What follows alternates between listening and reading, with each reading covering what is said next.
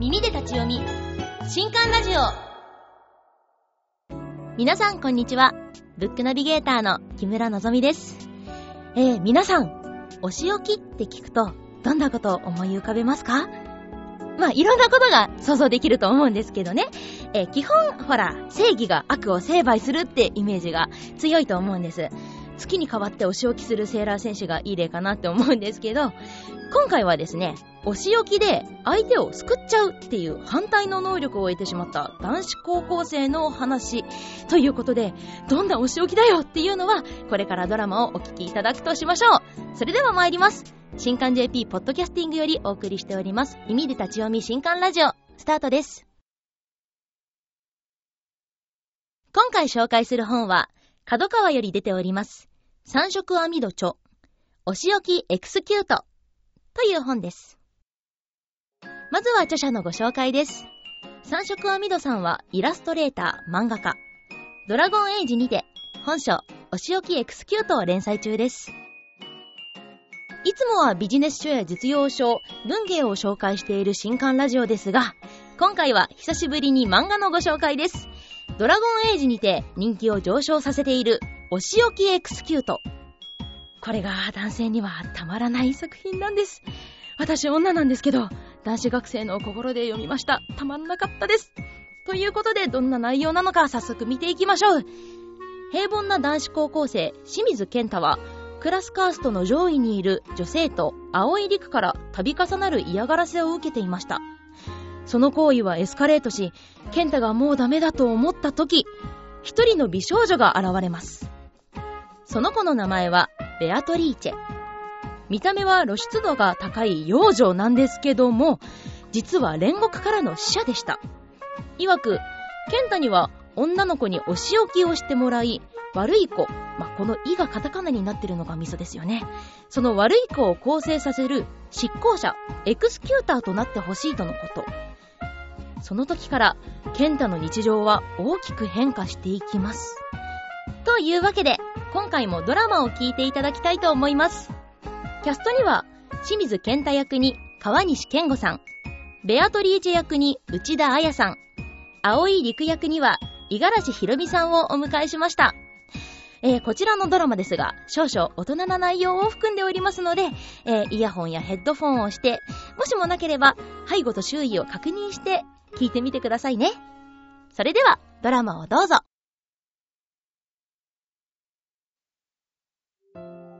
どうなってんだ、これ。気がつけば、俺、清水健太は、鳥かごのような檻の中にいた。それも、ちょっと清水この鎖何なのよ首はもうあんたの仕業でしょ青い陸。俺に悪質ないじめを行って、高校生活を一変させた女と一緒に。陰口でしか抵抗できないなんて、生きてて恥ずかしいよね。違う本当に俺はやってないんだああ、もうめんどくさい。パンツ剥いちゃおっか。あんたのお粗末な、みんなにセンテンススプリだけどなぜか状況が違う。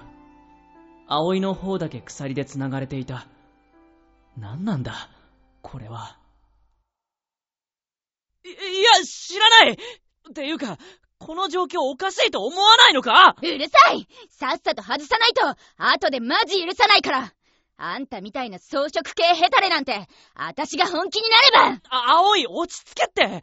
俺だって何がどうなってんのか？あ、お、お仕置き、しちゃいましょう。は？よ、幼女？誰だこいつ？っていうか、なんでこんなとこに幼女が？しかも、やたら露出度が高いんだが。力で、その、悪い子を、恥ずかしめてください。え？悪い子？さっきから何言ってるんだ？君は一体？さあ、エクスキューター様。エクスキューターランチです。うわちょ、何よこれ？キモいあなんだこの水勝手に葵に絡みついて。これは一体。いや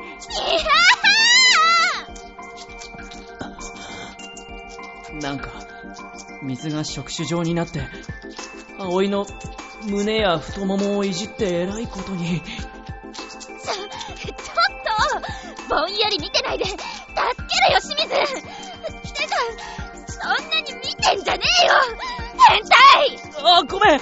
今助ける。早くしろって。だから今。いや、待てよ。今助けても、どうせまたいじめられるだけじゃないか。おいってちょ、ちょっと早く助けてよだったらいっそ。違うだろ、葵。助けてください。だろ。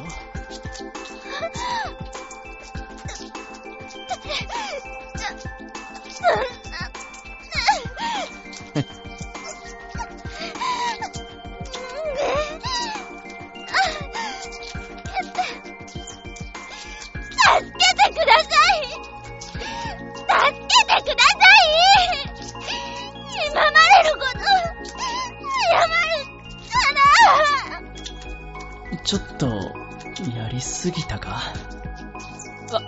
あ、わかったよ。とはいえ、これどうやったら止められるんだ？ん首輪にスイッチ？これか？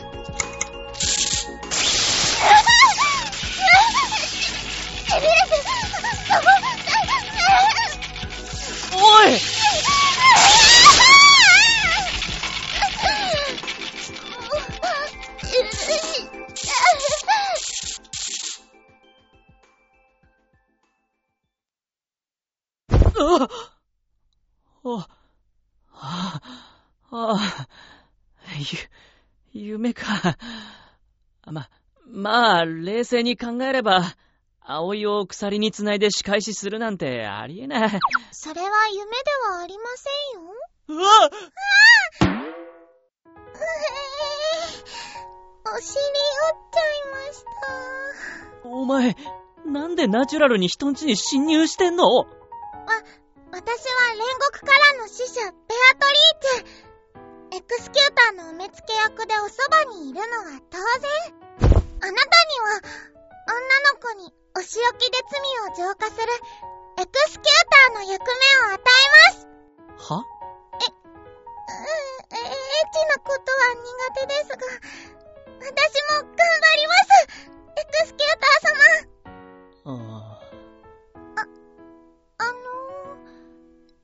スキューター様？そうか。これも夢か。えそうだ。そうに違いない。そもそも、こんな露出度の高い幼女が現実に存在するわけないし。待てよ。もしや、とうとう俺は液晶の向こう側へ。ああ、違いますよ。これは神聖な拘束具なんで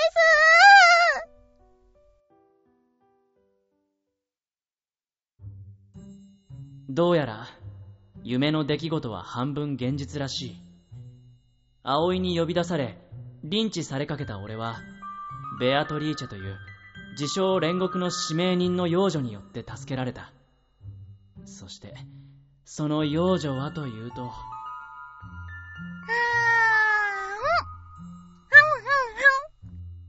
俺の部屋でクリームメロンパンを頬張っていた。それしかないけど、よかったか？ふんふん。はい、美味しいです、これ。なんだかすごくお腹が空いてしまって。こうしてみると、完全にただの子供なんだが。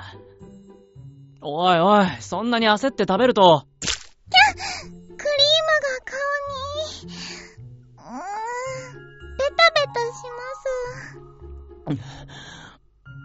幼女のくせになんでパンを食べるだけでそんなエロいことに。いやいや、今はそれどころじゃない。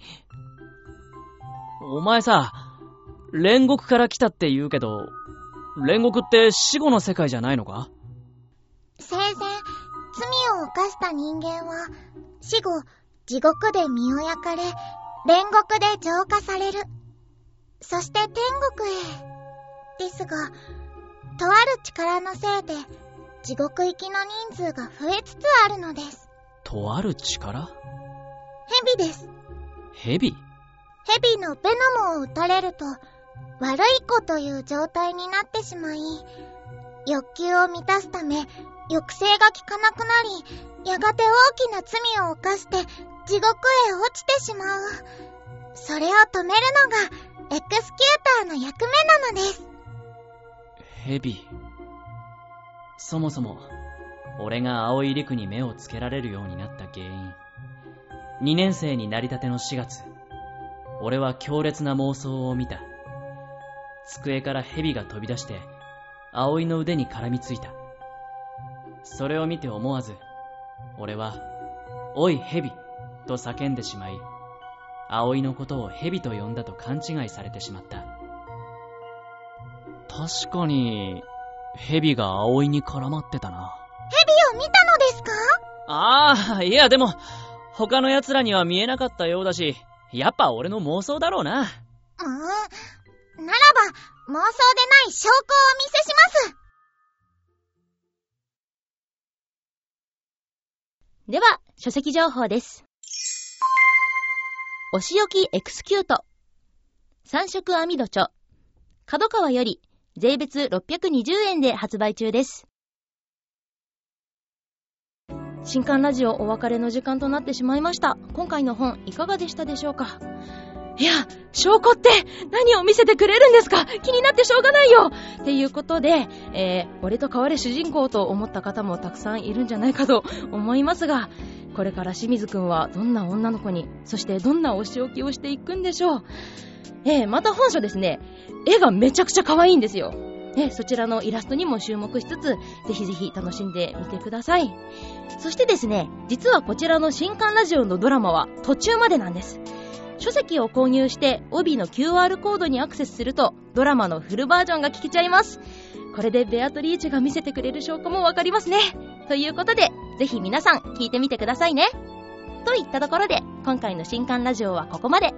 また次回お会いしましょう。お相手はブックナビゲーターの木村のぞみでした。